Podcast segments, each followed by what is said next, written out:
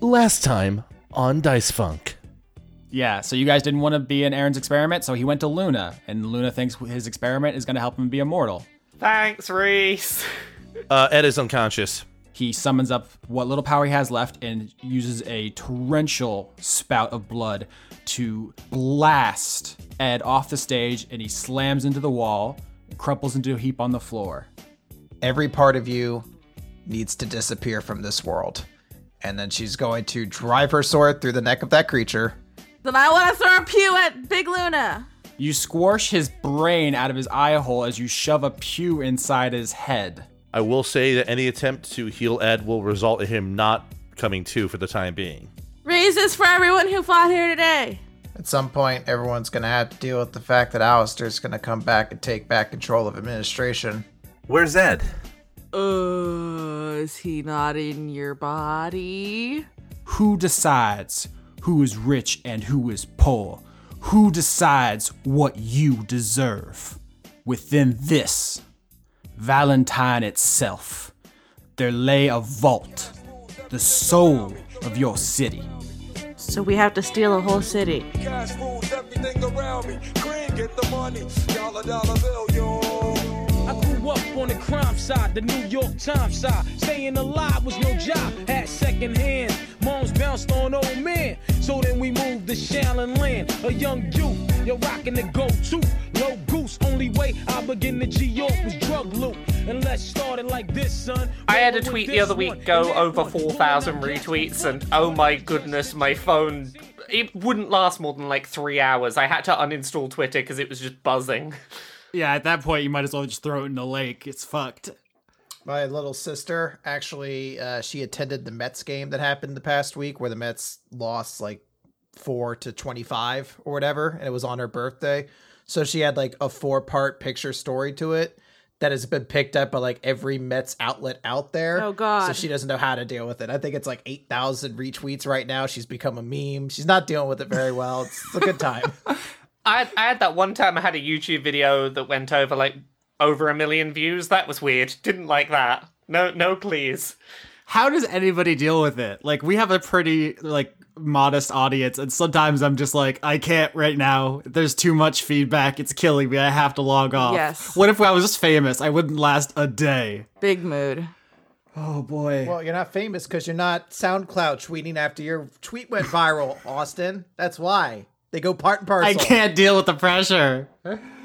I'm fragile. I'm a fragile baby. Now that we've all been defeated, should we do some D and D? Yeah. All right. On the last episode, Aaron revealed his experiment. I was going to talk like this for the whole finale arc. Um, in the middle of the desert is Valentine itself. Two cities stacked on top of each other, floating in the air. Um, and a sandstorm is rolling in. You guys emerge from the tunnels up to the subway platform in North Valentine because you're going to have to get in a vehicle and ride across the desert to get there to stop someone else from claiming whatever is in the vault that Aaron says holds the soul of Valentine. That's probably not ominous, especially because you know Luna was in league with him in some way. Yep. So that's where we'll start. You guys emerge, blinking into the sunlight. You see in the distance uh, the sandstorm is rolling in. This is actually a weird recording coincidence because between recordings, uh, there was actually a huge haboob in Arizona. yeah, yeah, chuckle it up. um, which Forgot about that word. Fuck you. Listen, it's a great word. Um, but the pictures coming out of Arizona were exactly what I had in my mind, which is just this wall of like red sand as far as the eye can see in every direction, and it's just moving towards the city. And people kind of knew it was coming. It's coming a little earlier than they expected, but you know they knew they've lived here for a while, so they're running. You know, they're closing up their shops. You know, na- uh, putting tarps down and all that kind of stuff. It's a it's a weather thing. Like in Florida, you're like, ah, it's hurricane season. You gotta board up the windows. So. Oh man. God, hurricane fucking season. Fuck. Yeah. Uh, so yeah, the city is the city is going into lockdown as you guys emerge. What do you do? Uh, I I just have like a question about Valentine itself from a distance, just in terms of trying to picture it myself. Um, are we are we talking like South Valentine is on the level of the desert, and then above that is North Valentine, and then like, are they connected? Is there like s- some physical way to get up to North Valentine in this weird floating situation? You know those like apple cores where you can like cut out the core of an apple? Yeah. Imagine someone did that around the entire city, uh, like around North Valentine, down through the ground to all the bottom of South, and then pulled it out of the ground and then mo- moved it into the desert and just kind of stuck it in the middle of the desert. Okay, so we're not gonna have to work out some way to like fly up to the city above the first city or anything. Now, presumably, you would go. First of all, you can't see it from here, it's in the sandstorm, but when you get to it, Okay. I- I'm just gonna tell you now, it's floating a couple inches off the ground, so you'll have to like w- approach it and like climb into one of the tunnels in south, go up through the.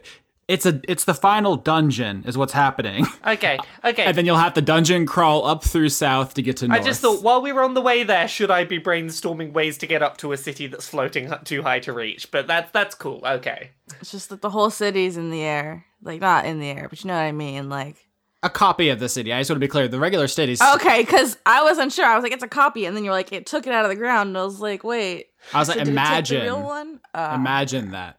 So the regular this the regular city is still exactly where it's always been. The copy Okay. Valentine itself is out there in the desert inside the sandstorm. okay. Okay. So the only other question I have quickly is, I can't remember because we recorded very late last last time. Um, how did we get that message from um from Aaron? It was like streaming it to everybody, right? Okay, it was it was streaming on the TV, so we weren't physically anywhere near Aaron. No, he streamed it out to everybody, and in fact, people you see like cars zoom by, f- uh, like full of drunk dudes with guns who are all going out there. It's like he said, there's a vault in the desert, and it has some crazy thing in it. And also, I'm a famous guy who's like shooting rockets into space. Everyone knows me. I'm a big guy. Come out and try to get my vault. So it's like all of the ne'er do wells are going out there for this. Is, is, is, is this like a, a a mashup of like Borderlands 1 and 2 into just a single thing here now? uh, no, it's Dice Funk season four Valentine, oh, okay, okay, okay. I, I like was just- that, similar to that. There's story, so it can't be the first Borderlands. Fucking got him. Take it, Randy Pitchford. You're not gonna magic your way out of this one. Uh, so I'm I'm voting we all just like get in the van and start driving because uh, time seems of the essence here. Yeah, let's just put on some tunes and go. Time is extremely of the essence, so two cars pull up because when you say you get in the car, I assume you mean you call the car. Um, one car has handsome Chris who pulls up and Oh, love him. he's in his own personal car, and the other car is the loser mobile driven by Blood Maw, the Invincible, the demon. Um, so they bring two cars because they don't know what's happening. I'll go with Bloodmaw. He's big. Uh, the losermobile seems like it has a better chance of surviving what might end up being a very Mad Max s situation, trying to drive to the place where all the the valuable thing is. Hey, Bloodmaw. I killed a god. Reese will turn to the rest of the party and she's going to say, Good luck, you guys. I don't think I can go on this one. Uh, okay. Are you are you, are you gonna be okay? Like things seem like they're going down a little bit. I know. Uh, I just can't go on another adventure and kill people. It's just. There's a threshold, and I've crossed it. I killed like a thousand of my best friends back there. Um. Good luck, you guys. like a big thumbs up. All right. uh, mad respects. Um, so handsome Chris, who's getting out of his car, he assumed that Blood Maw was going to give you guys the vehicle, and then he's going to drive Blood Maw back to the courts. Um, but as he hears Ree say this, he says, um, "I got Alistar on line three. Is- Do you, one of you guys want to deal with this, or Reese help?" Reese will just grab the phone, be like, I got it. okay. Um, yeah, Chris jumps back in the driver's seat. He's going to go back. yes, to- I do. you bastard, you did this to me on purpose. Um, all right, so actually, well, wait, hold on. In retrospect, I totally did it to myself. say you made handsome Chris. trying to blame it on you. It's me. it was me the whole time. Okay. Uh, Chris is gonna go back to um. whew, my brain just exploded. Chris is go- yeah. Handsome Chris is gonna go back to administration with Reese, who is ducking out of this mission. Reese, Reese, um, just just remember we have all the power right now, so like don't don't give an inch. Uh, Chris, it was nice podcasting with you. See you later. Bye. yep. Goodbye. Slam. I didn't that was me leaving. Chris will be replaced by Scotia. That's my disembodied voice from afterwards that I left on a recording to explain. Oh, this. Chris is gone. Great. Okay, now I I have so much trash I want to talk Oh, about. yeah, we can really get into the show now that Chris is gone and definitely not about to play a different character for this arc. No, put Scotia on the mic. Why is he so muscly? It's- yeah, exactly. What? How does he get away being so handsome and muscly? I mean, We don't need someone this handsome on the show. That's just taking away from the rest of our attractiveness. this is so self indulgent. We're 10 minutes in. Put Scotia on the mic. she's very scared. It's raining here right now, so she wouldn't be very oh good no! mic material. Protect her. oh, she's good. She's just a wuss dog. Same. Chris, what are you doing? Uh, I'm sitting here listening. Oh, you mean what I'm doing? Otherwise, uh, I'm going to be playing Blood Moth, the Invincible. Uh, since I'm not playing Reese right now. I knew that before we started recording. This is not a surprise to me. Okay. Well, you said what am I doing? And I told you. I thought this was for the audience. Wow. yeah, it is. Okay. All right. Sup, audience. All right, so what's Blood Maw's deal? Well, he's Blood Maw, the Invincible. He's a professional wrestler who uh, shoots blood everywhere. Uh, and mechanically, he's a level 10 barbarian. And he's uh, a big, strong, burly boy. He's He's got a lot of strength, a lot of constitution. Not so good in the mental stuff, but he doesn't need that because uh, he's just here to, uh, to beat up people and uh, be muscle, essentially. Which And is canonically, he loves sandwiches. he does love sandwiches. That's actually listed as his flaw in my character sheet. I, I like Chris's strategy for making sure that he's got a character that survives this season, which is just play all the characters. One of, if, if I play if you play three characters, one of whom is called the Invincible, you probably have one survive the campaign. If Blood Maw dies, I'm playing Handsome Chris, so it's gonna be rough. it's gonna be rough things after that because he doesn't have any stats. Yeah. All right. Uh, so Blood Maw, do you say anything to the group? Because you're just you just got out of the loser mobile. You saw Reese uh, peace out, and everyone's like, "All right, guess we're gonna drive into the sandstorm and fight every bad guy in the entire city, fighting over a vault." You puny humans need help upon your mission to devour the Blood God. no, Oh, I already did that. Uh, I have no opposition. to- conquering the Sand God? Okay, let's do that. Hey, if, if you if you want to punch a lot of stuff, come with us. Go go go. It it would be tough to do either of those things, Blood Moth, since, well, now officially there are no more gods. You know. All are puny mortals to Blood Maw. Gods are mortals too. Oh my god. Yes, yes, they have been. They have been for a while. Uh, I saw it when it happened. Anyway, Get in the van. Get in the van. Get in the van. Get in the van. Who's gonna make the driving check? I want to do the driving check. Before we go, Blood Maw's gonna be like, "I have no weapons on me," and he's gonna go over to a stop sign and he's gonna clutch you with two hands and just Yep. heave it out of the ground with a huge slab of concrete on the end, and he'll be like, "This shall do," and he's gonna toss it in the back of the loser mobile. Christ. Okay. Oh, straight up and down D20 for driving roll. Frank got a 19. Dang. Hell yeah, Frank! You peel out of the subway station in the loser mobile. Uh, team loser, you guys are still a little beat up, but I assume you healed with short rests. Um, so Is this the only good driving roll we've had all season? no, no, there's a couple really good Sketch ones. got a crit, didn't he? It's, it's the only good one Frank's had. Yeah. I think it's the only one above a 10 Frank's had. Re- Reese did one that was so good she did a flip. That's right.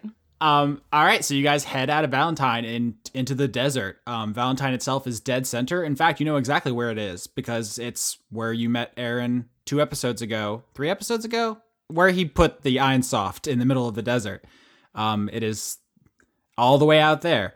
So up ahead of you, you guys see the the sandstorm rolling in. It's bearing down on you, and you guys start to see other cars ahead of you. Um, all, everyone's just in a mad race to get to Valentine itself.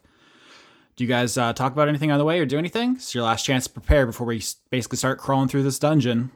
And pass blood ma the blunt. Blood Maw takes it and will eat it. this is a disgusting sandwich. It tastes nothing of the roasted flesh of turkey. You know, even if it's not like fully decarbonated, if you eat a lot of weed, it's still gonna get you high like an edible, right? Jesus. Do demons get high? Let me check. Hold on, I have the monster manual here. Do demons get high?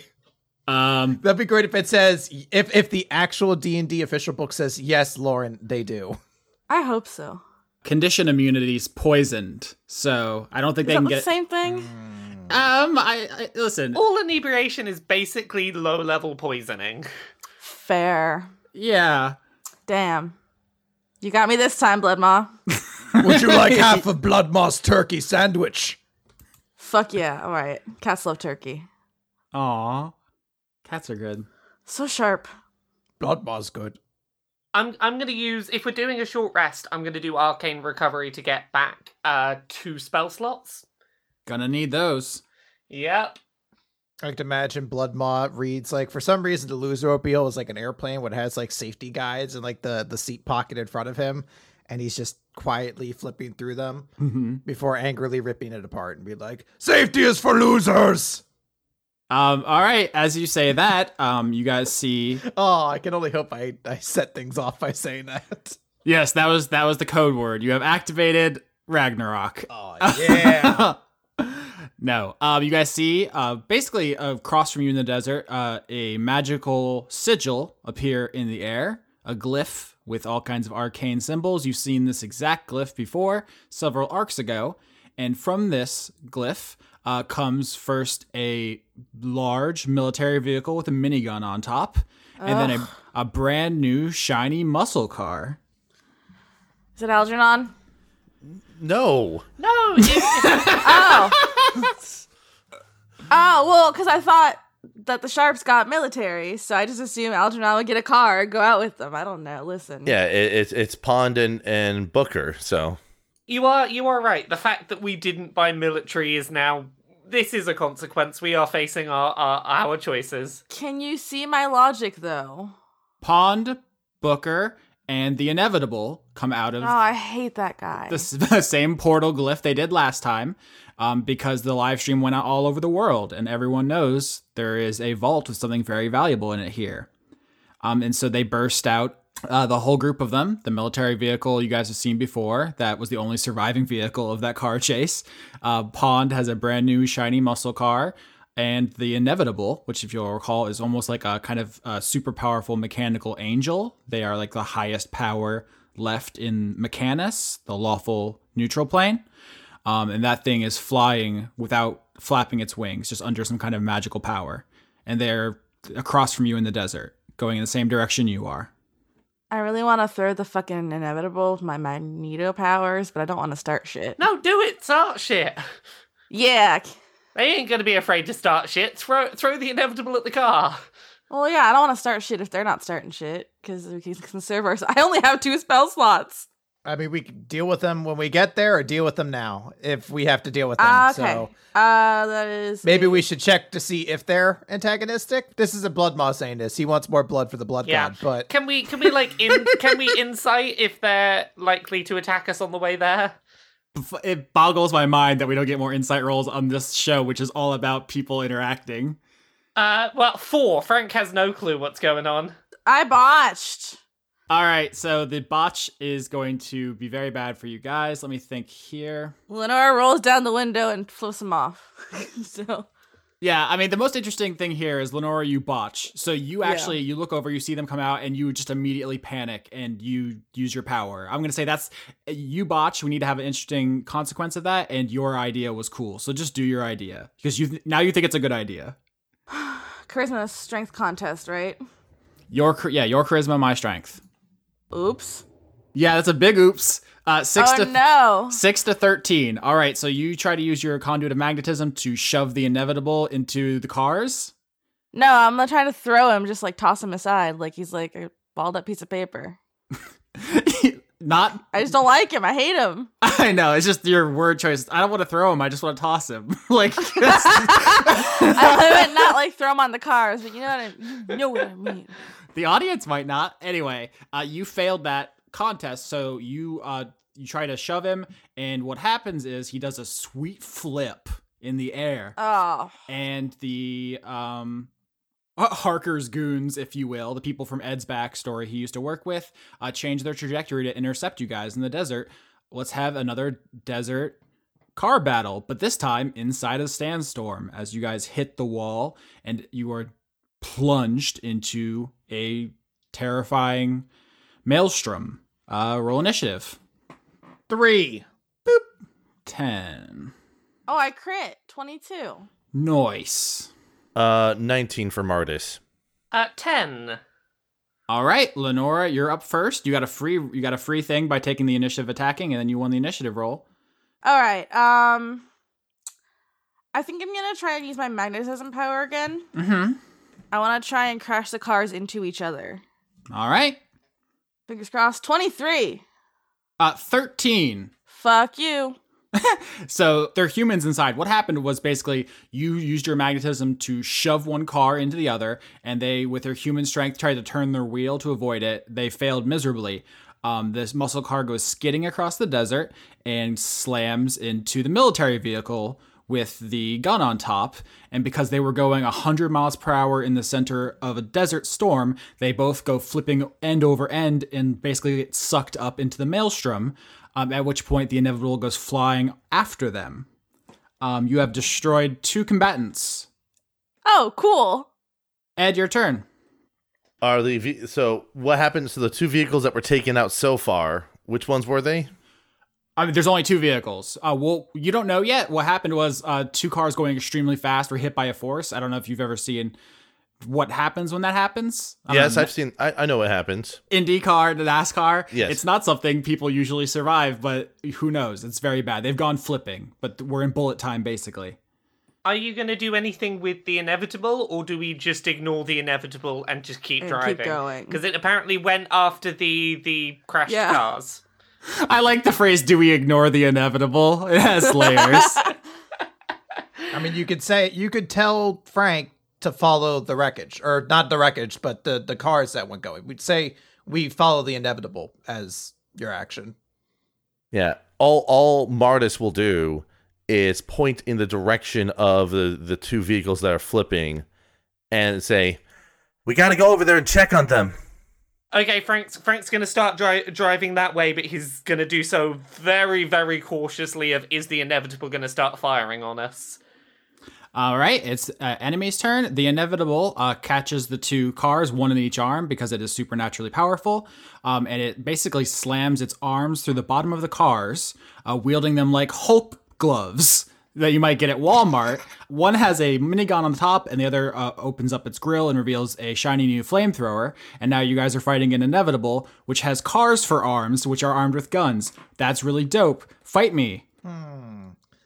Part of me wants to leap out of the car at it, but that feels like a dangerous move with us all going so fast. You're all you're going extremely fast in the middle of a sandstorm that strips flesh from bone. I love it. Uh, I feel like that's not a good move though, since I have no way to guarantee where I'll land, and I don't have wings or anything to fly with.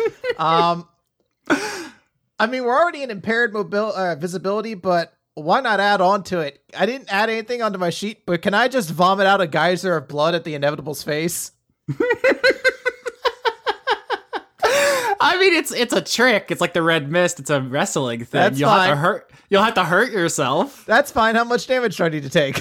Ten, let's say ten percent of his health. Ten percent. That's that's a lot actually for me, but still, I'll do it. Now I'm gonna spray blood at his face, at the inevitable's face. All right, walk me through this. All right. So, does anyone have like a, a knife or anything like that? I have claws. Uh, And I also have a dagger glove, honestly. well, dagger glove will help.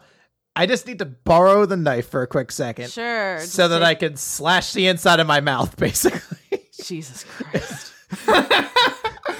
Uh, okay. Sure. and then I and then I want to like climb onto the, I guess the top of the the car, and I want to spit my blood mist at the inevitable's face. this is extremely good. All right, so here's what's gonna happen. We're in the middle of a standstorm. I don't think this would actually work, but let's just say Bloodmaw is so practiced at this her years of wrestling, this this red mist move, that you just nail him right in the face, and he has reduced uh, visibility for let's say a turn before it gets wiped away. But that'll give you guys a, a fighting chance. And then I'll be on top of the car, so if we get closer to him, I could just melee attack him. Yeah, I mean, you, you guys are driving along. The inevitable still going towards Valentine itself. It's uh Lenora's turn. Wow, I really put us in it this time, guys. I'm still trying to conserve cell- spell slots for now because I don't also want to blight the two humans if they're still in the cars. Yeah, I mean, you see Pond and Booker; they're in the the driver's seats of their respective vehicles, and they're holding down the fort. Okay, so yeah, I don't, I don't want to like just murder them in one shot. That'd be shitty. But I hate the inevitable. So I'm gonna toll the dead on him. So wisdom save. Ooh, wow. A lot of wisdom, huh? Oh fuck, that's right. He's so wise. 16. My spell save is 16. All right. So he doesn't take any damage. Nope. But he does hear his phone ring. Um, so you, you try to cast a damaging spell on him. It does not work. And the, the, the inevitable just says, Oathbreakers! Suck my dick. No! We never made an earth not oath not to fight you. We've not we're not oath breakers. How far away is the inevitable? Uh, Frank pulled up right alongside it. You guys are just racing through the desert side by side. Let's go ahead and throw. Um, let's go ahead and throw. In this case, the do, do, do, do, do, do, do. let's do the planar warrior benefit of his ranger side. He's going to point out the creature. Uh, in this case, just to kind of use some planar magicry on it, and then he's going to attempt to shoot at it using, um, in this case, Coda. So that's going to be two d uh, d12 plus 12 on the attack roll there. 22. Does that hit? Sure does. That'll be 13 force damage against the inevitable. Mm-hmm. As as as Marta sort of heals up to the inevitable. Put down the humans. They don't. They don't need to be put at risk for this. We are bound to service.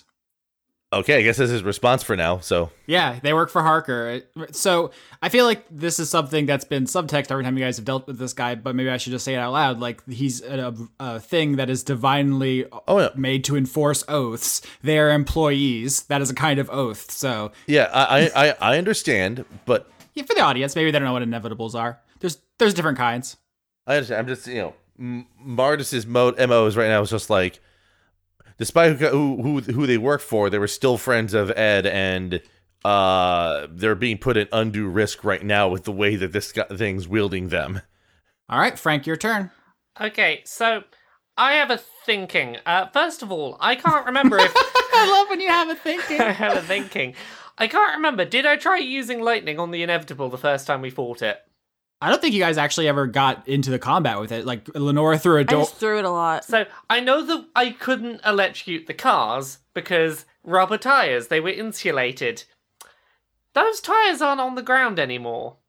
I'm wondering can I electrocute this whole connected thing of cars and inevitable because it's no longer it's no longer insulated. So I'm going to shout out to the the two humans in the cars Look, I'm gonna electrocute this thing. You you want to get out? You want to get out now? Just, just, just get out that get out that car before I do, before I do any damage. How far off the ground are the two cars right now? Um, so the inevitable is flying at about the top of the car height because Bloodmaw's standing on the roof, and it is using each of the cars as like gauntlets, basically. So that's where they are. Um, Frank, you yell out like, "I'm gonna electrocute them," and Pawn just says like, "The frame of the car is a Faraday cage." Yeah, they'll be fine inside. Oh, is that is that all cars? I don't know how cars work. I thought it was the wheel, the rubber wheels on the floor was what insulated them. I don't know. That's a common myth. Okay, fine. I'm gonna electrocute the inevitable. Uh, lightning bolt. All right, they're very stoic warriors, so they're not great at dex. Uh, twelve, that's a fail. Uh, yeah, that's a fail. So I'm gonna do my damage roll. Mm-hmm. Uh, twenty-five. That's not a lot. Yes, the lightning bolt hits the inevitable square in the chest and bur- does like leaves a burn mark. It hits him with full force because he failed. Takes all twenty five damage. That seems like it did something. It- it- Okay, no no no double damage because he's a metal thing.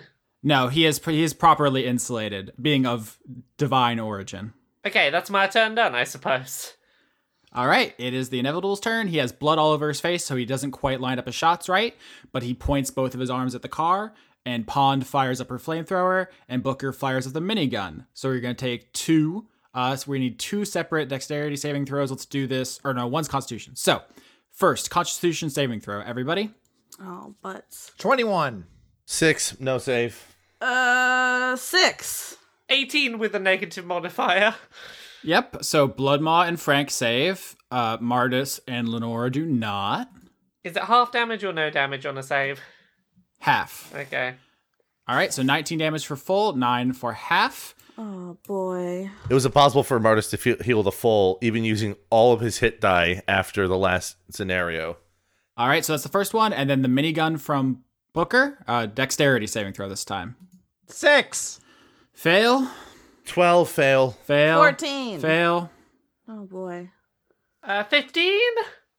Yes. So 15 damage. Seven is half. Okay. So question, Austin, is her uh Gatling gun magical? His. No. Her, I, I forgot which one's which. No, the Gatling gun is not magical. cool. Then I take half damage because as a demon I have resistance to non-magical weapons. Yes. So um, I actually looked it up in fifth edition. The kind of demon that Bloodmaw is do- doesn't, but most of them do. So I just said in in our canon, all demons do. Um, so yes, the the car is peppered with minigun and flamethrower, and you guys take some damage. Um, but because the inevitable has blood in its eyes, it has to uh, leave itself open uh, to wipe off its face at the end of its turn. Um, so ev- everybody has advantage against it going forward. Love it. Bloodmaw, your turn. Okay.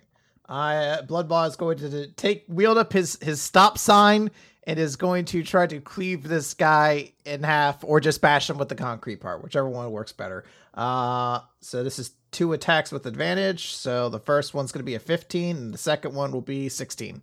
Uh, both miss. Aww. Yeah, I'm sorry, dude. It'd been nice if I could have rolled something higher than a 7 and 4 rolls, but what are you going to do? Not great for his first attack as a player character. I, I will use my bonus action to uh, go into a rage then.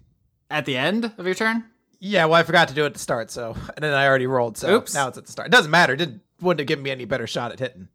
Okay, so I like this. So Bloodbow's on top of the car, just swinging wildly, lo- swinging wildly with a stop sign at the mechanical angel, who's just out of reach. You can't quite reach him. Um, Quietly under his breath, as like the car gets closer, Blood Moths just say, "Blood for the blood god, blood for the blood god, blood for the blood god, blood for the blood god."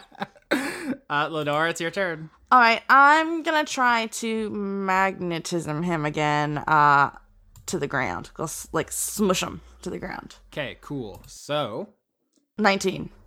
twenty nine crit. Oh, what a little bitch! I fucking hate it. All right, so you try to throw him into the ground. He's going very fast, so that would have dur- damaged him a lot. But he pulls up. Uh, does not work, and it is Martis's turn. So we have advantages on our attacks against him. Correct. Cool. Uh, same sequence as before. Planar warrior to sort of like uh fl- mark him. Uh, twenty six on the attack. Hit. Uh, so that'll be three d six plus six plus one d eight force damage. Uh, twenty two force damage. Yeah, you so you just open up was that the magic gun? It it is the magic gun. Yeah. Yeah, so you shoot a couple holes in him. That seems like it did very well. The big thing here, of course, is there's no other pair. There's no pair of mage hands that can hold a separate gun. So Martis is forced to only be able to attack once per turn, as opposed to twice now. Mhm. Yeah, the conduit of synergy was secretly OP. Um Frank, I think it's your turn. Can I get the car close enough that I can touch the inevitable from like the driver's side window? You can do whatever you want. Okay, so Frank's gonna pull up so that he can touch it from the driver's side window, and he's gonna try and pull off vampiric touch. So that's a D twenty plus nine. Uh-huh. Okay, a seventeen and a twenty is the the second. Hit. Okay, so let's do my damage. Okay, thirteen damage. Yeah. All right, so you pull over and you cuz Frank's whole thing with vampiric touch is he has to bite onto the leg of the inevitable. Yeah, he's maybe maybe because he's driving the car, he's using his hand like a you know like a, a shadow puppet to to rawr, rawr, rawr, to Big bite onto chomp. it. Big big chomps with his shadow puppet hand out the window. Big munch. All right, nice. Uh your your shadow puppet bites into him and necrotic energy uh, begins to course through his leg and it seems to be uh damaging the metal, so it actually did damage. And I recover half of that back as HP Nice. as well. All right, it is the inevitable's turn, and the inevitable is going to uh, ram the loser mobile. Just use it's the, the force of an angel going at you know 90 miles per hour with two cars for hands. So strength uh, versus strength. Uh, that's actually going to be Frank because you're the driver, or vehicle proficiency, which I think is probably about the same for you. Oh no, I've got a plus one to strength and nothing on vehicle, so Eleven. fifteen. All right. Frank's, Frank's a strong boy. All right. So the inevitable rams the vehicle. Frank, what do you do? You win. Uh, Frank, uh, Frank with one hand still just gripping onto this inevitable s- s- draining the life, he just holds onto the wheel, turns it completely the opposite way. He's jamming out to the music. This is the best he's ever driven a car. Blood Maw, it's your turn. Frank is, uh, pr- you know, has the wheel against the inevitable, which is trying to ram into the car. Okay. Uh, so do we still have advantage? No. Then I will use one of my barbarian powers called Reckless Attack. So I'm throwing all concern for defense aside so I can attack with reckless abandon. So I will get advantage on melee weapon attacks, but in turn, I'll take uh, everyone gets advantage to attack me as well. Oh, sweet. I, I, I, I- that means I got to attack Blood Mud to get sneak attack. Got it. Oh no. Uh, this is going to be two attacks against it, both with advantage then. So 26 for the first one and 27 for the second one. okay, you saved up the bad dice from last time. They're close enough now. You hit twice. 28 damage. Yikes. Plus 16. Jesus. Barbarians raid bonus to ra- bonuses strength based attacks while raging. You know. All right, so you slam your stop sign into his shoulder and it cracks, and you see that the arm is about to be torn off um, by the the weight of the car that is it is you know plunged into. So he looks he's starting to look pretty bad. It's a really good attack. That was a lot of damage. Tin Can Man will be torn asunder by my rage. Lenora, your turn. This might be wild. Mm-hmm. But I'm thinking about trying to use magnetism to tear the arm off the rest of the way. Mm-hmm. So I'm going to do that. Yeah? Tear it off and throw it at him. 21. Nine. Fuck you, you wimp. Not you, the inevitable. Uh-huh. Bye, arm. Bye. All right. So I didn't I didn't establish which weapon this is. Do you want to? Which one do we hate more, guys? Which one did more damage? The minigun. The minigun does more damage. Bye, gun. All right, so you tear off the arm of the inevitable, which is holding onto Booker's military vehicle, and it gets uh, you know shorn off and thrown into the desert storm. It rolls over. It does not explode or anything. Yeah, so- Um, you hear you see the the what's the word I'm looking for. Uh, the airbag. Fuck, I'm so stupid. The airbag goes off as the car rolls off into the storm. He's fine. He'll be fine. Ed, or not Ed, I keep saying Ed. I wrote Ed. That's my fault.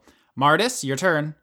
Martis will again look at the car with a bit of concern before he returns his attention to the inevitable to try to disable it from honestly being more of a threat to Pond than it being a threat to the party. Um, so planar warrior to mark it uh, effectively. Uh, 27 on the attack roll. Hits. 2d6 plus 6 plus 1d8. 22 force damage. holy snipple snaps uh, you put a bunch of more holes in it and once again uh, it looks like the arm is extremely badly damaged and you're about he's about to lose that weapon as well frank it's your turn the inevitable is still trying to tilt the car over but it's down to one weapon Right, so as as it's my turn and this thing is like uh it's taken some hits, I'm gonna try and like hope that I can I can I can do some cantrips and do something okay. So I'm gonna go for well remember vampiric touch is still Oh active yeah, you can vampiric just touch is still active, yeah, more vampiric touch. Um Slurp, slurp. yeah, I've gotta do I have to do the roll again, don't I? yeah but you don't lose any more spell slots Yes, that is that is the good point. Uh twenty one. hits Another fifteen damage.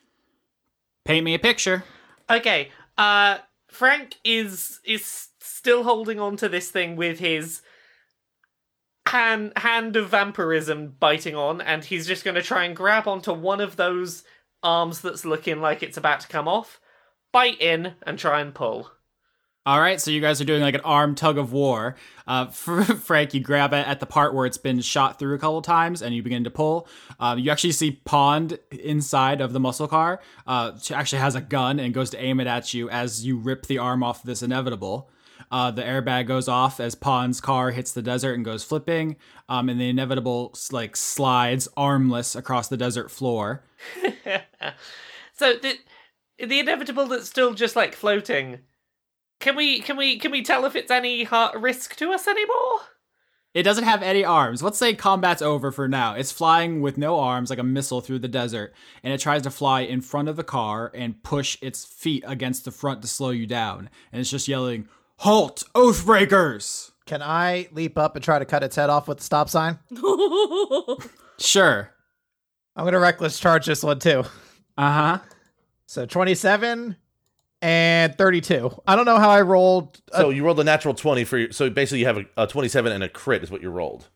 oh, dope! I crit. I can't believe you're gonna steal Frank's kill again. I'm not trying to steal his kill. I thought this was. I thought he got the kill. I'm just trying to stop him from pushing our car over. No, it's it's a, it's a three-phase boss fight. You killed one arm, then the other, then the head. I, I had this conversation with Austin before we recorded. I'm pretty sure like the last five or six boss fights, Thank has had the penultimate attack, and then someone else just waltzes in with a really cool finisher. I didn't mean to steal your kill last time. I just really wanted to kill all the gods. Oh no, it, it's cool. I'm just aware that like Fr- Frank is support dad. He he's in the background like getting everything Aw. ready, and then it's like, okay, kid, now, now you go out and kill the big old boss, and you can have the credit. I'll just I'll just sit back here. It's all cool. Like when parents let their kids win like Monopoly and shit. Exactly. I'm just like, oh, oh no, I accidentally did too little HP. You'll have to finish him off, Bloodmore. Uh, okay, so he says, "Stop, uh, halt, Oathbreakers!" And Bloodmaw, what do you say? I will wear your trash can as a helmet! Okay. you swat his head off with the concrete part of the stop sign. His body falls underneath the loser mobile, which runs it over and mangles it. Oh boy. What? What is going on? All right, so you guys won that fight. I'm gonna. Bloodmaw's going to like crawl back into the van afterwards, Uh huh. and he's going to. I don't think we. Do we ever establish what he wears? No, he's just kind of a big gorilla. What if a gorilla and an orangutan were smushed together and they wore Because like my mind, he wears a loincloth. yeah, it's like wrestling trunks. I want him to reach into the loincloth and pull out a sandwich and just start devouring it. Okay. That's where he keeps his sandwiches. There's his sandwich pouch. Mars will comment. I- I'm not sure what is less sanitary your method of fighting or your method of storing sandwiches. Blood Maw will offer his sandwich to, to Martis. Fortunately, I don't need to eat. You miss out on delicious mustard of Dijon. I'm pretty sure that's mustard of something. Whether it's Dijon, I'm not so sure. Okay. Um, Frank, you successfully drive uh, through the sandstorm. Uh, well, actually, you, you almost plow into the back of another car uh, because it's so hard to see in the storm.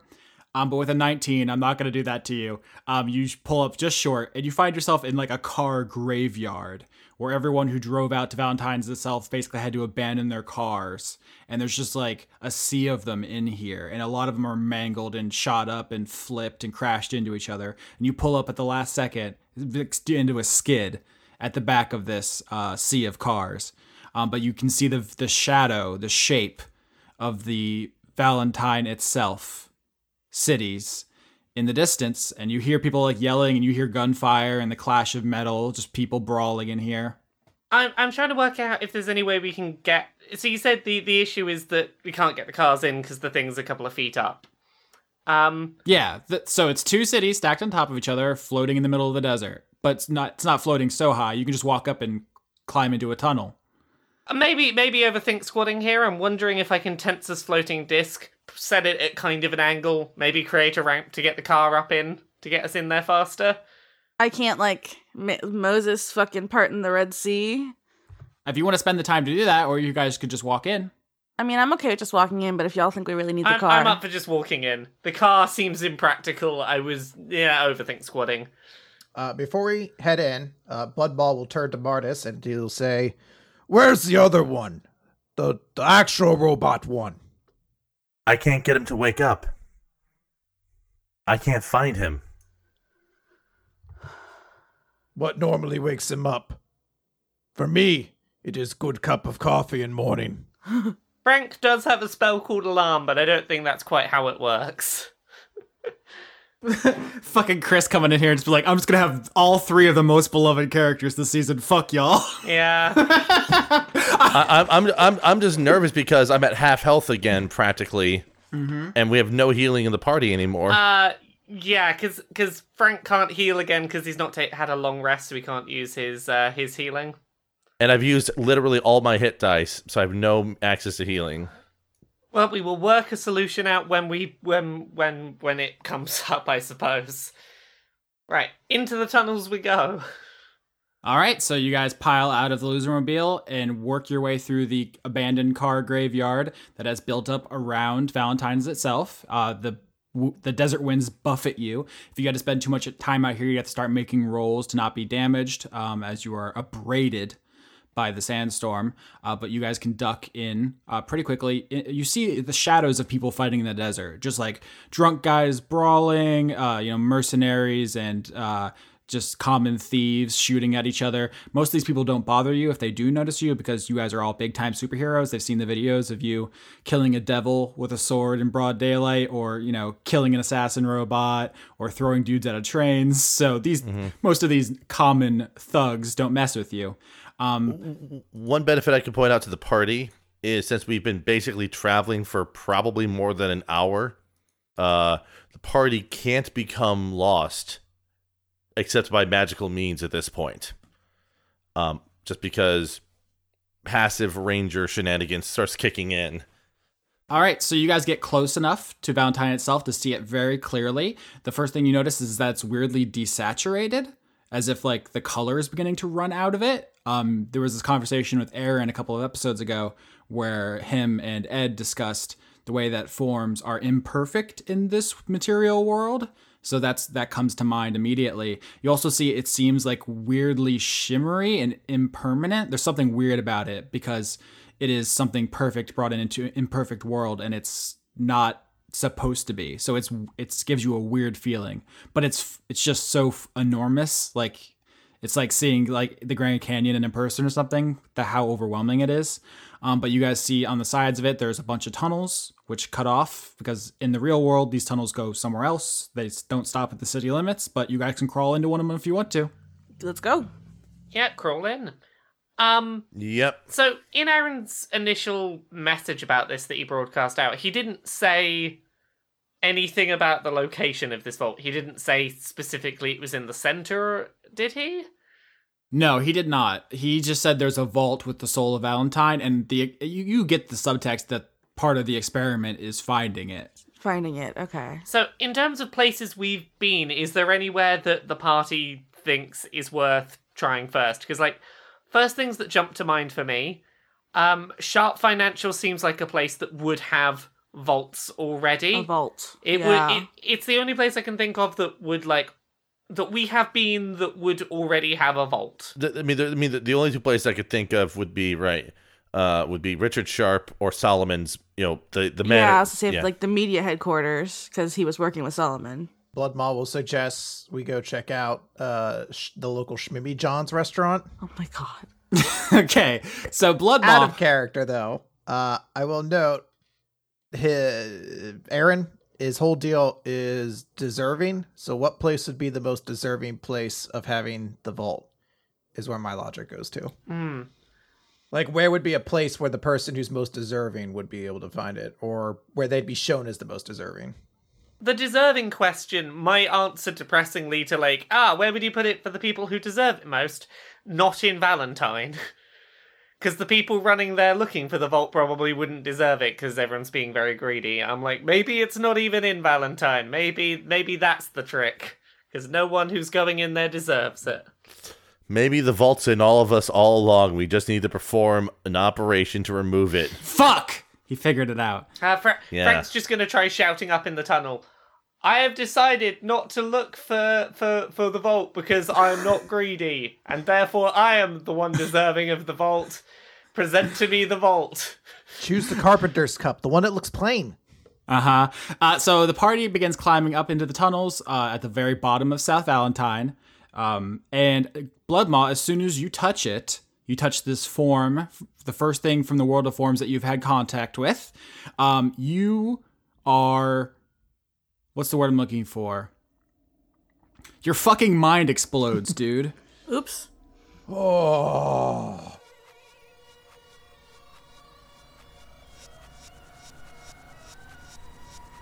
You may not know it, but your entire life has already been measured in coins. Every effort, every function, from the time you spend with your eyes tightly shut, watching thin ribbons of blood press against the light to the water in the tears you have to replace. We pack ourselves with rulers and thermometers, compasses, maps, psychrometers, barometers, pH strips hanging out of our mouths. So concerned we are about our acidity, our iron levels, if we are getting enough antioxidants to avoid those encroaching troublesome toxins. We scribble out charts and diagrams, devour data and advice, suggestions and instructions, struggling to placate this urge to find the perfect numbers that might finally explain what we are or what we are supposed to be doing. We break ourselves down wrestling the world, trying to measure our place, our poetry, our families, our stardom, our legacies. Ghouls in expensive suits stand in swarms in deserts, shoving each other aggressively, yelling out serpentine values, hurriedly shoveling handfuls of sand into their pockets, calculatedly discussing the real estate market and how important it is to own as much land as possible, cautiously eyeing each other, trying not to tip their hand to how invested they are in the hot grains of coarse glass pouring from the small gaps in their pocket linings, biding their time until somebody with money they don't have needs it. People have already determined how much your blood is worth, and they are doing everything they can to come to own it. Um, so you have the same experience the rest of them did when they were first hooked up to the Ironsoft, as they touched the pure energy of the world of forms, and they became conduits. Um, what is Bloodmaw the Invincible a conduit to? Conduit of Carnage. Which I know we we had this. be- Okay, what does that do? Uh, so for the conduit of carnage, Bloodbach can choose to make an attack he hits with into a critical hit, but his target will get an opportunity attack against him should they survive the attack. Mhm. So it's a very chaotic sort of move fitting of a demon who shoots blood out of his mouth regularly to entertain people. And whose whole thing is deliberately injuring himself in brutal ways for the crowd's enjoyment. Yes. Um, so you guys climb into the tunnels of South Valentine. Uh, I don't, I don't, does anybody else even notice? I think Martis, with your with your perception, you notice that Bloodmoss like fucking goes stock still for like five seconds as his brain is rearranged. Do you say anything, or do you just like, oh yeah, that guy? Yeah, yeah. That's one of the reasons why sandwiches don't do it for me anymore.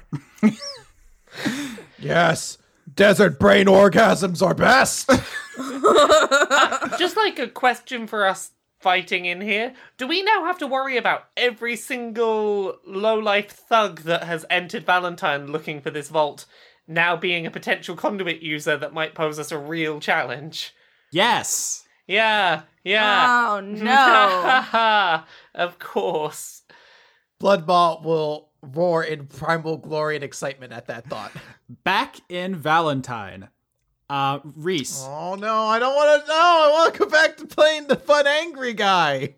Reese is in the car with handsome Chris. Uh, I think you transfer the call to your like an iPad. You see Alistair uh, looking up at you, very cross. Uh, she's in a bathing suit. She's like tr- looking through all the the news stuff, and she's very cross. She says, "What is going on back there? I leave you in charge, and you take over some companies. I'm very happy that I turned my back and the, the live streams. Explain yourself." Well, um, I mean, we're not affiliated with Aaron Aeronautics, so I mean, he's a rival company. I think maybe this is what Crown as a whole should have been focused on ultimately, but you know, the team's going out to get it, so we got it under control. Just like we've gotten everything else under control while you've been gone. How's your vacation? Are my ties good there? It was going swimmingly until I received this notification. I'll just forget about that. How many water slides does she go down? Three. they were just delightful. What? And my handsome Chris is in the front seat, like, dude, now's the time. Just, just tell her. So Reese will use her conduit of art power, and she's going to create like a bedazzled gavel on it Uh-huh. that says uh, "Best Judge," and she's going to show it to uh, uh, Alistair and say, "We got this for you because you're the best judge. It's the best gavel that's ever been made, and it's also, you know, a retirement gift for you." Oh. Excuse me. Well, yeah, I mean, it seems like you really enjoy vacation a lot and you don't want to deal with all the undue stress, so we figured we could, you know, give you the best send off package possible. You know, not cut any corners. What's the meaning of this? It's a sweet ass gavel for you to have, so you can, you know, put it up in your luxury condo over wherever you are now. We'll buy it for you, of course. Smorta.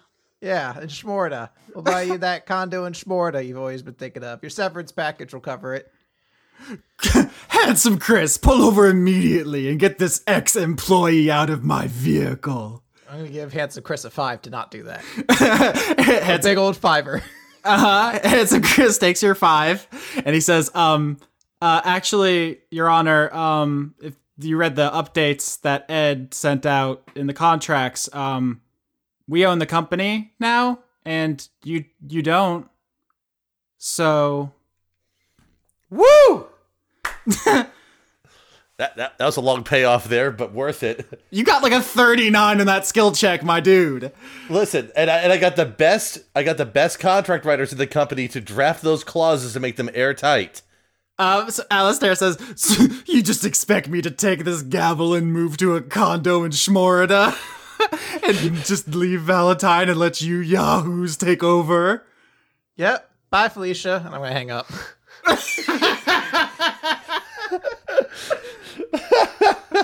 All right. Um, cool. Back in Valentine itself, uh, the party, you guys have been trudging through the tunnels. We cut away because there was some boring tunnel walking. However, in the meantime, you guys have been infused with the power of the world of forms. Just you, you get in touch with your pure form. For Lenora, that's magnetism. Uh, Frank, protection. Um, Bloodmar, Bloodmaw's carnage, and part of you know Ed's chassis is synergy, and all of you are healed to full health and get all of your spell slots back. Oh, thank you. Hey. Pokemon Center. Um, uh, what, does my does my Nox Rage get re- refilled? Yes. Yes. Yes. I'd be cur- uh, one thing I was kind of curious about, like with respect to that's like what what does Martis himself basically feel with respect to this? Is it just like how he normally feels day to day, or what? You know, I mean, Martis is Martis is himself already. He doesn't need to be conduit because he just is already the thing. right? But I imagine there is a feeling of like, hmm, I was going to say comfort. That's what my, my brain wanted to say. But I think maybe is Martis even, is feeling even the right word anymore? I feel like he has reached a, s- a thing where feeling is like too low. Well, uh, yeah, I mean that's I mean the I one of the whole ideas I was thinking of with respect to him becoming a form, as you sort of as you sort of allude, is that essentially like there's so many concepts regarding sensory experience, cognition, yada yada yada, that are almost illogical to even talk about because it just you know it's a different it's a whole different tier. It's like the senses are more pure and perfect than normal, so. Yeah, it's not even, it wouldn't even be correct to talk about them as senses. Like you feel like the Buddha in meditation. I, I would say I would say that it, the sensation is oddly familiar or oddly like like the sensation is oddly familiar and comforting to him in the standpoint that it feels like he is communing with eh, his nat the natural plane of existence that he's supposed to belong in, right? yeah. Because basically, as long as he's remembered being a form, he's always been in the material plane inside of this chassis. So Yeah, so this is this is the most at, at peace Martis has felt in his memory. Mhm. So yeah, as you guys are trudging through these tunnels, um, it's it's dark. There is like you know hear gunfire in the distance and yelling. It's almost like a riot kind of atmosphere. Um, you all have phones, so you can kind of like light your way ahead of you, but it's still pretty dark. And so it takes you a bit by surprise when one of you steps on something hard um, and you hear a crunch. What about dark vision? But it's dar- but we're dealing we're dealing with darkness itself, so no, your dark Oh, vision won't work. okay, yeah, fair, got me. Unless you have dark vision itself. itself. Yeah. Mhm. Okay, there we go. You're fine. I didn't spring a trap on you. You step on something metal and you look down and you see that the floor is changing um, as the material world influences this formerly perfect thing. It starts taking on its impurities. And so, what you see is that the floor, which was once just a dirt tunnel, is beginning to take on the shape of a mass grave of dead warforged. oh, that's fun. So as you guys watch, like the floor change, like morphs, polymorphs almost to take on that shape as you guys trudge through it. Cool, cool, cool, cool. I suppose that is what the city was built on to begin with, wasn't it? Ding, ding, ding! That's what's happening. In the, in the distance, you guys hear the sounds of people dying. Hmm. Well, let's. I want to. I want to see how they're dying. Like what's happening. well, I mean, like, are they just spontaneously dying, or are people killing them, or what? No, it's like fights, right? Yes, it's fights. Uh, uh, Bloodmaw, you run up ahead a little bit to look around the corner of a tunnel, and you see that the geography of this place is changing. Like, fair, it's this is the fucking worst thing I've ever said on this show, but it's very much like Hogwarts. You know how the the Hogwarts is constantly changing inside. Yeah. I'm sorry, it's extremely 2018 to make bad Harry Potter analogies, but the the this actual city is like shifting as of all of the imperfect things about it become material. Um, so you peek around this tunnel, and instead of seeing um, like the subway station or what should be here, you see an enormous room that is all one wrestling ring, and there are dead bodies just strewn about inside of it. Is there a living person inside this wrestling ring? My wrestling ring. There's a lot, and yeah, the the remaining living people are are killing other people, and you know finishing off dead bodies. Like a fight just happened here, and someone won. Not in my ring. They're not. Oh God. Uh, Blood Maw, you run into the ring. Yes. Um, so you run out of the tunnel and into the the wrestling ring, which shouldn't be here, but King Coliseum is an important location in South Valentine. It's where people go to get some escape from the real world, to imagine a world in which good guys can win against evil guys, and where strength and skill matter. And as you walk up to the ropes of what is like a once again a full sized room instead of a just a wrestling ring, you see who who just won the fight in here, um, which is a bunch of Warforged in the shape of thorny devil lizard folk. Ah. Oh. I liked that reaction. Uh, there are four of them, and you see one of them has a enormous revolver with a burn mark on the side of it. Oh, I know that dude. I want to break him. I know that dude. I want to break him. Yeah. All right. So the other three, um, Is that Mecha Godzilla? Yes, it is Mecha Godzilla. it's a war forged lizard.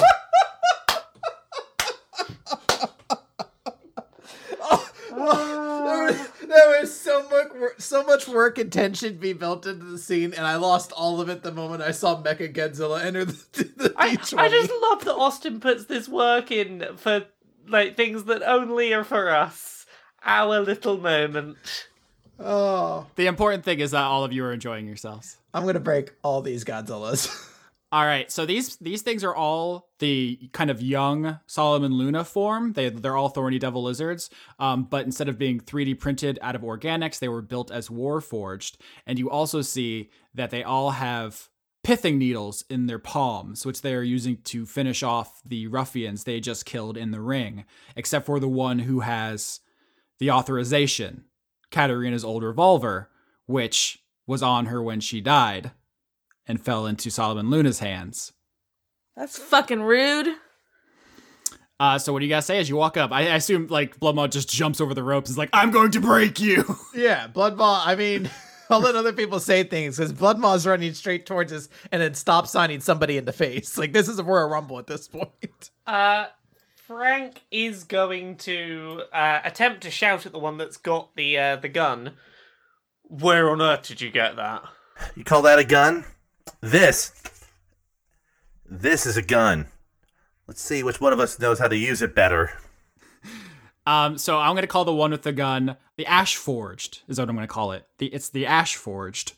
Uh, it's a war forge that was made out of Solomon Luna's memories and ashes. Because if you'll recall, Ash lost an arm which had data in it that Aaron wanted to uh, study, and that ended up with Katarina. It's a whole thing.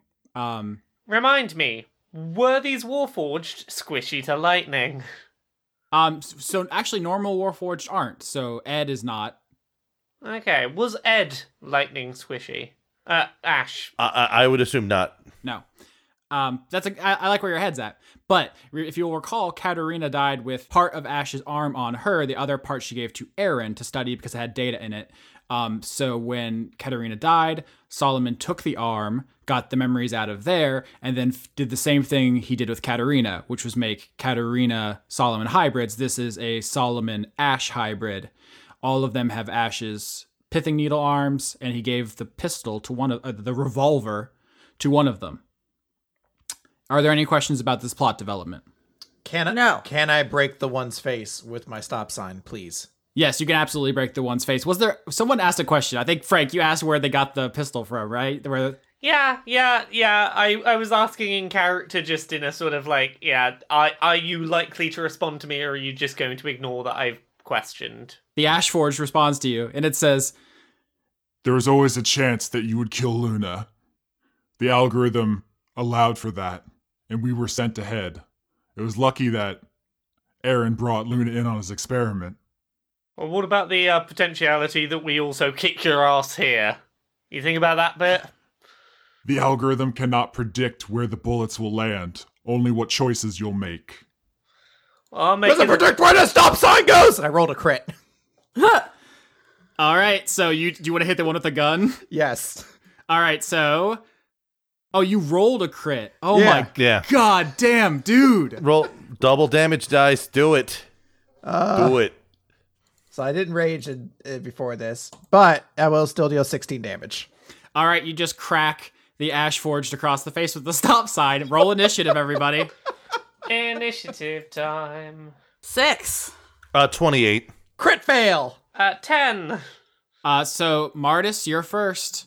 You're fighting. f- There's four Warforged, just like Ed, with the memories of the person who almost killed him several times. Hmm. I guess what I'll do is, uh, gun is already drawn, so we'll use a minor. Uh, uh we'll use a bonus action to slap a hunter's mark on the forge that has been hit already by blood maw. Mm-hmm.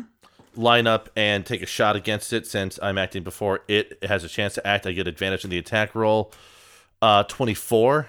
Yep. All right, that'll be 4d6 plus 6 damage, 23 damage. Yikes. Yeah, he's just like, yo, like, he like the gun is sort of like down by his side, just lifts it up and just like pulls the trigger immediately. And that's the opener for for Martis there. All right, it is now enemy's turn. Um, so basically, what happens is the, these four Warforged were just killing off a bunch of people who came here for whatever's in the vault. They saw you rolling in, Bloodmaw ran up and just started wailing on people, and then without saying much of anything, you just shot him in the head. Um, as a response, the Ash Forged with the gun is going to activate his conduit power, the conduit of cruelty, the inverse of the conduit of mercy that Ash had. Whoa, whoa, the conduit of co- the conduit of coolity. What is what is it? Oh, Um, Yeah. All right, uh, which is he can make an attack when he makes an attack. He can make an attack against all of his enemies. So attack Oh, that bitch. uh, ten against everybody. Suck. It didn't hit. That's a miss. That's a miss against everybody. Um, so yeah, he does like a, a fanning the the hammer on the authorization revolver as he shoots everybody in a quick uh, flurry. But you guys either tank it through your armor or it misses. Um, and then the other two are going to rush forward and start stabbing Blood Maw. Blood Maw 13, 18, botch. 18 will hit. All right, so the 18 is going to do uh, five damage, and the botch is going to open himself up to an attack. So you can attack him. Sweet. Uh, 19. Hit. Fuck yeah. Just you wait till I start raging too. Seven damage. All right, so you just you wail on another one, and it is. My notes are bad. It is Bloodmaw's turn. Bloodmaw, one of the guys just ran forward with his, you know, palm pithing needle and tried to stab you, and you just wailed on him, and now you can hit him again if you want. I could, or I could hit the one with the gun. Mm-hmm. I really want to hit the one with the gun. He's he he brought such a coward's weapon to this to his fist fight and stop sign fight. yeah, he brought it to this fight, not the other way around. Exactly. Uh, so I'm going to use a bonus action to go into a rage, and then I, eh, you know, what, it's stupid to do the reckless attack. So I'm just gonna go with two attacks onto the guy with the gun to the ash forged. So 17 and 12. 17 hits. I'm gonna turn that one into a crit. Let's let's let's carnage this shit up. So I'm gonna turn that one into a crit. Mm-hmm. and if he survives, then he'll get to do uh, his attack against me. Then I'm gonna. So I have one feature as well that lets me re-roll a d- weapon damage dice if I don't like it, and I don't like that too. so I'm gonna re-roll that. yeah, that's better. So that's going to be 22 instead, 22 damage. All right, so you bring down the concrete end of the stop sign on top of the ash forged's head, crushing it down into his torso. Um, and with the last life inside of this automaton, it tosses the gun to another ash forged. I like crunch. Don't we all? Frank, it's your turn. There are three ash forged left. Okay. Um, are they all within about five feet of each other? Yeah, the main brawl is happening in the center of this wrestling ring that shouldn't be here. Okay, I want to try and aim a lightning bolt so that its hundred foot by five foot line gets the three the three ash forged, and not any of our party, ideally. Yeah, so you can hit, let's say you can hit two, or you can hit three and Blood Maw. Okay, let's go two. Let's go two. All right, so they made a dexterity saving throw? Yep, deck save. 19. Uh, well then that's uh, half damage, I suppose. Uh, okay, thirty-three was the roll, so you you take half of that. 16. yeah, sixteen. The one time I actually get a good roll on that lightning. Two of them take 16 damage, which is actually really bad. Uh, so they take, uh, you know, a bunch of burns and they are seriously injured. Um, and it is Lenora's turn. I want to rage. I'm going to rage, first of all.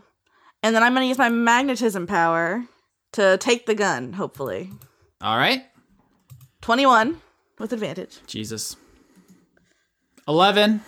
Give me that gun. All right. So you yank the authorization out of the Ashford's hands and it flies over to you. Yeah, mine now. All right. That's cool. What do you do with it? Uh, can I shoot him? Y- you sure can. Uh, what do I roll to shoot? Dexterity plus proficiency plus three.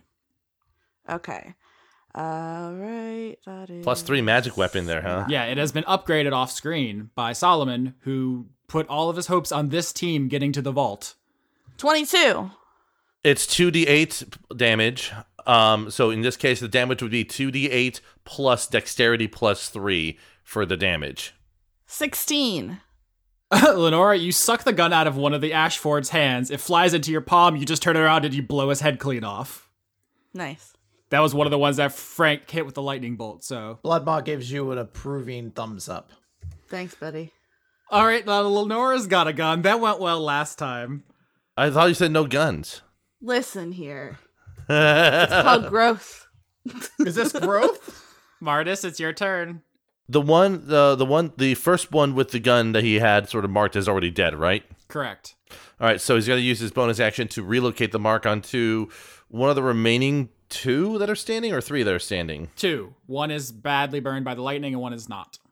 Uh, one, he's going to relocate it to the one with the lightning, line up, and take a shot at it. There's no one adjacent to it, so. Um, but it's a crit anyway. Oh my lord. Uh, so that's gonna be that's still gonna be six d six plus six. oh my god. 33 damage. Why don't you tell me what happens? Um, like it's one of those. It's um. You ever play Killer Seven? yeah, a long time ago. Okay, so just like the idea of like, like since Martis, as fans of season three might remember, was one of the first people to use guns. Like, while he does not have the benefit of having the extra pair of guns, the fact that he's sort of been forced to kind of be in this situation has allowed him to get back to sort of his natural self. So I just sort of see, he sees one go down, he sees one hit by lightning. He just sort of like aims the gun over, glances, and just pulls the trigger like as if it's nothing, as the bullet just slams straight into the face of the Ashbot, and it just falls over um, with a with a grand spark arcing from its face where the bullet impacts. All right, there is only one left in this wrestling ring, and it retracts its pithing needle and says, Is this really what you want? To snuff out the last chance of a world with gods? If it's my turn, I'm attacking him. That is a perfectly legitimate answer to that question. I, am leaving space for other people to say anything, but as Blood Maw, it's it's suplex city time. I I, I would I would, like Martis can reply. If the type of god you want to keep is the one that Solomon was based on, that's a god that's better off dead. I don't know what's in the vault, but Aaron promised that I could bring back an era of gods. Then it better be brought back by someone who knows what the gods were really like. And it's certainly not you. So I was right all along. You just needed a little push. I knew you would save us all, Ed. Ed is dead for now. I want to bring him back. And if if I can bring him back by whatever's in that vault, then I'm gonna do it. But right now you're in my way, and I think someone's got something to say to you. And then there's the finger guns over the blood maw. Crunch City, bitch! Crunch, crunch City, bitch! And I'm going to. Oh, I thought I was gonna imagine it like that uh, picture with Henry Cavill and fucking Jason Momoa, where he's like, Oh, well, the first one's going to be a crit. I'm using reckless attack, by the way. So the first one's a crit, and I'm going to use the conduit of carnage on the second one to do a double crit. All right, so I'm I'm. All right, well, I want to roll the damage for this just for shits and giggles. okay. It's 36. And you know what? I don't like one of those threes, so I'm going to re-roll that one into something better. so it's an 11 now. So it's a uh, 44 instead. and I'm going to I'm going to basically like slam him, like crunch him a little bit with the end of the stop sign, and then I'm going to drop the stop sign, pick him up over my shoulders. Actually, no, I'm going to choke slam him instead. So I'm going to grab his throat and I'm just gonna like squeeze it like it's crunching like a like a can, and I'm gonna lift him up and choke slam into the ground. And when he hits the ground of the mat, he just explodes. okay. And then Blood Maw will raise his hands up and then bring them down, and fire will shoot out of the uh the ring posts. All right. And then he will say to the corpse, "Welcome to Crunch City." All right, so you've killed the last person in the wrestling arena. You still hear fighting behind you and in the distance. Um, there's like the double doors outside of the arena that weren't there before you f- killed these Ash Forged, which is weird. Um, but you still you can hear the f- sound of fighting on the other side of the door. I mean, more blood for the Blood God. so I'm going to check it out. Yeah, let's open the door. By the way, Blood God's me. When I say that, I'm referring to Blood Maw. Okay, uh, so uh, pe people start leaving the, uh, the the the ring to go open the doors. As you do, um, the last person out, Mardis, uh, you hear a voice from one of the Ashforged who was who's not quite dead, and it, you hear it kind of whisper. I'm sorry, Ed. What are you sorry for? Before it can answer, uh, the last the last life goes out of it, and it is still. Yeah. I'm sorry too. But I'll try to make it I'll try to make it right for the both of us. For all three of us. The party opens the double doors outside of the ring, and you find yourself um, looking down an alleyway, like a, a dark, dank alleyway in the slums of South Valentine that should not be here. Are we going to the Oak and Holly? Right, we proceed down. The, proceed down the alleyway. All right, so you guys start walking down this uh, dank alleyway, and there's just like garbage and like. How dank is this alleyway? It's extremely dank 420. I'm dabbing all the way down the alleyway. Blood Maw, well, let's just say it's assumed that anytime Blood Maw is not speaking, he's dabbing furiously. Or eating. Or eating and dabbing. Or eating blunts. Yep. That's okay. Um, so you guys walk down this dark alleyway, and it, this you've never been in this part of the city, and it's probably not even a real part of the city. It just represents part of the city. Um, and as you e- exit the alleyway, instead of going onto like the street where alleyways normally go to, you end up in the middle of the dance floor of the Oak and Holly nightclub. I knew it. and the you know the the club is pumping and there's like strobing lights and it's it's like popping off as if it's the middle of a very busy night but there's only one person on the dance floor Who it be? private fortune Ah, I, f- I didn't know it, but I should have known it. he has a rocket launcher Damn, would Blood Maw be like, yes! You believe it's morning. I'm alive, but that's the last thing on my mind. Do you believe it's morning? I'm alive, but that's the last thing on my mind. Uh, yeah, I see I'm in the street struggling, young, dumb, and thuggin', give a fuck about nothing. Stuck at rock bottom, trying to come up on something. Pumping from sundown to Lauren. sunup, hustling. Austin. Using my nigga Credits. Where you fit in. Love to You see, credit. pussy as just a august cost of living. 2018 God damn, it's already more than halfway through the year. What the fuck? you're welcome Please no. I did it. I'm taking credit. Also, credits, music. For August 2018, we have a overclocked remix, Geofractura, an arrangement of Fault Zone from Echo the Dolphin, The Tides of Time. I love Echo the Dolphin. I do love Echo the Dolphin too. It's so hard. It's Im- impossible, actually. Uh, also, Cream Phonics remix Ooh. by the Wu Tang Clan, and Back in the Game, the Phonics remix by the Wu Tang Clan. Of course, everyone knows this season's all about the cash, and now it's almost over. We're at the end. Are you excited? I'm I'm excited. Like every season, it's like, oh, this is too much. Time for casual laughing with buds for the first couple episodes. But I Mhm. also miss uh, my characters at the end of every season, so it's like Mhm. bittersweet. Lenora is very good. v- uh, Very, is your most OC of OCs, but also the highest body count. So I'm keeping an eye on you. I'm not. No, I'm just a marshmallow. Uh huh. All right, executive producers for August. It's a weird month, A, because Patreon had a bunch of updates and stuff, and a bunch of the credit cards got canceled. So if you're not on the list, I apologize. Fuck you, Patreon. Uh, I promise I it was not my fault, but I, I have the list they have garnished me with. It's also in alphabetical order for the first time that I'm aware of. So that's another fun little wrinkle. Um, you want to start reading them? Executive producers for August 2018 are A Flaming Horses Patoot, Aki Savalainen, Albert West, Andrew Birmingham, Andrew Fallu, Conduit of Mediocrity Itself, Andrew Grothin, Anna, Anna Michael, Anthony Sever, Arjun Koning, Arna Helgedotir, Artemis BJJ Brazilian Jiu Jitsu in Bristol. August Rue. Bloody Roar needs pangolins. It does. I also need pangolins.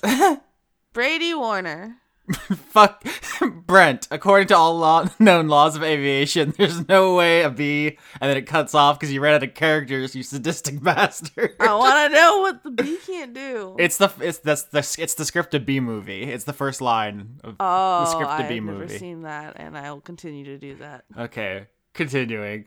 Cameron Abbas, Carter Rayner, Christopher Charlow, Cody Jackson, Counterfifth, Daniel Stashik, Dawn, Dennis Bangston, Ten- Dennis Pancake Detlefson, Devin Smith, Douglas Williamson, Doctor Tao, Dr. Goatman, There's a lot of doctors. We've got a very well read. Some of some of our listeners are geniuses, and some of them love B movie. Oh, Damn, getting Brent, Dylan, uh, Einar Johansson, Ecorin, Elderly Goose. Eleanor Nonante sees Periton. Aline. No, it's Aline! Aline! And Diego Van Dane. Erwan Lilagadick. I think that, that sounds like a hero from Celtish folklore. It does. Exos. Extilaris. Five purple wands. Florian H. Uh, You have to say Florian H. Finger guns, finger guns, finger guns. You have to hear the finger guns. I'm getting so dunked on this morning. I didn't even fuck anything up, I don't think yet. Francois V. Garrett. Grimlock. Harley Astor. Harrison Andrew. Hedron Master. Hustlebones. I'm a pretty kitty full of snuggles and violence. Aren't they all? Yeah.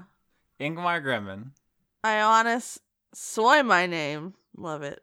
Nicolopoulos. Isaac Arevalo. Jack Cl- Clo. Like the Clo cards? Jadakins, and then a ASCII picture That's of a dick. Dick.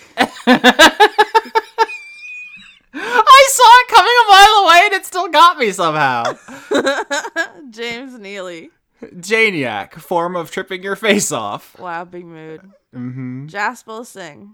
J Logan, conduit of queerness itself. Mm. Jeff Clark. Jerry, herself. Jesse Young. Joaquin Groening. John Potts. John Barnett. Joseph Tombrello. Josh Mosier. Joy Fox. Jew Man Jack. Julian Phillips. Junk oh. 2.0. Just the Jester. Justin Berthasell. Conduit of ooh itself. big same. now that p- totally puts to bed the theory that it's supposed to be a face. Because how would I pronounce it if it was a face? It's ooh woo. Oh, woo. Y- it's a face and an emotion. Uh huh. Jorgen, conduit of name butchering Winework Ford. Caster UK. Kiefer Lowe. Ken Fursel. Kevin Dobbins. Killer Cotton Shizno. Kitty Foe. Criterion. Lana Seawolf. Last Cruce. Levy, the young continent of not mad, just disappointed. Oh. Oh, we've all been there. Yeah. Lindsay Pankhurst.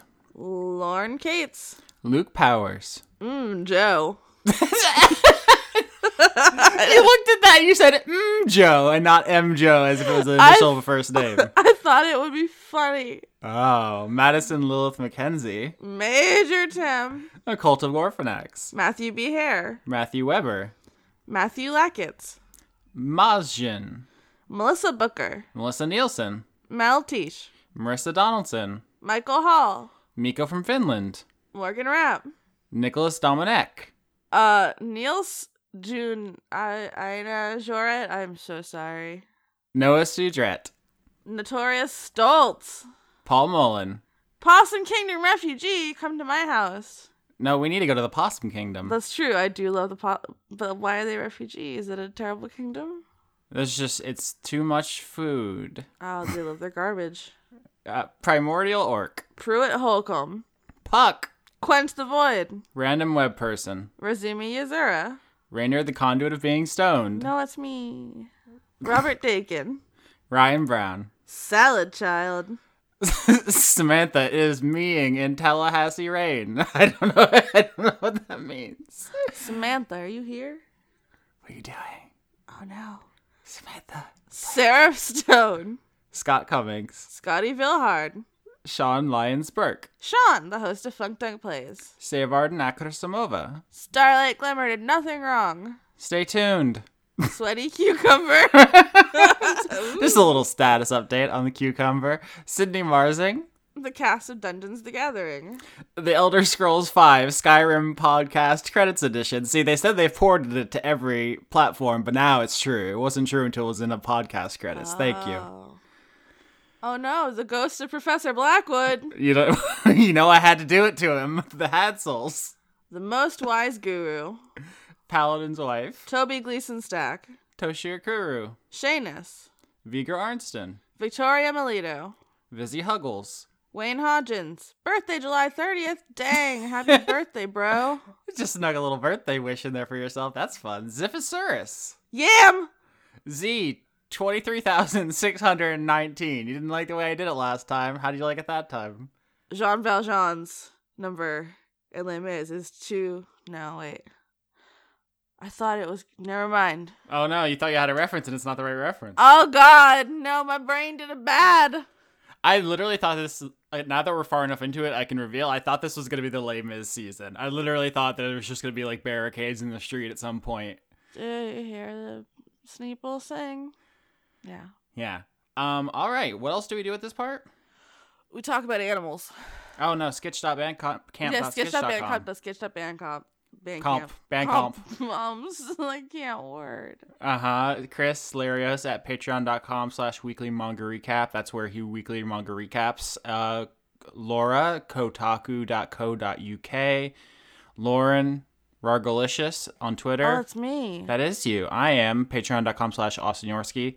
Um, as I said, Patreon's being weird, so eh, help. Please help. I'm dying. We're all dying, but dying. I'm double dying now because the website did bad. Um, what else? Anywhere on Podbean, Google Play, YouTube. We're probably places I don't even know, but if you just do the things that you're allowed to do there, just click all around. Just just click on stuff, see what feels right. I don't know, algorithms? Yeah, love to click. You gotta click, really. Um, that's it, right? Yeah, thanks to all the cats and dogs listening. Mm-hmm. Love you guys. I met a new cat recently. Yeah, you're like obsessed with her, and you hate my cats all of a sudden. Her name's Penelope, and she's a princess. And your cats are goblins. Fuck off! Your cats are goblins. Penelope is a perfect lady, a princess, a queen. I stand for this queen. You're a goblin. Got you in bed with a goblin. Kissing goblins. Kissing goblins. Goblin vomit.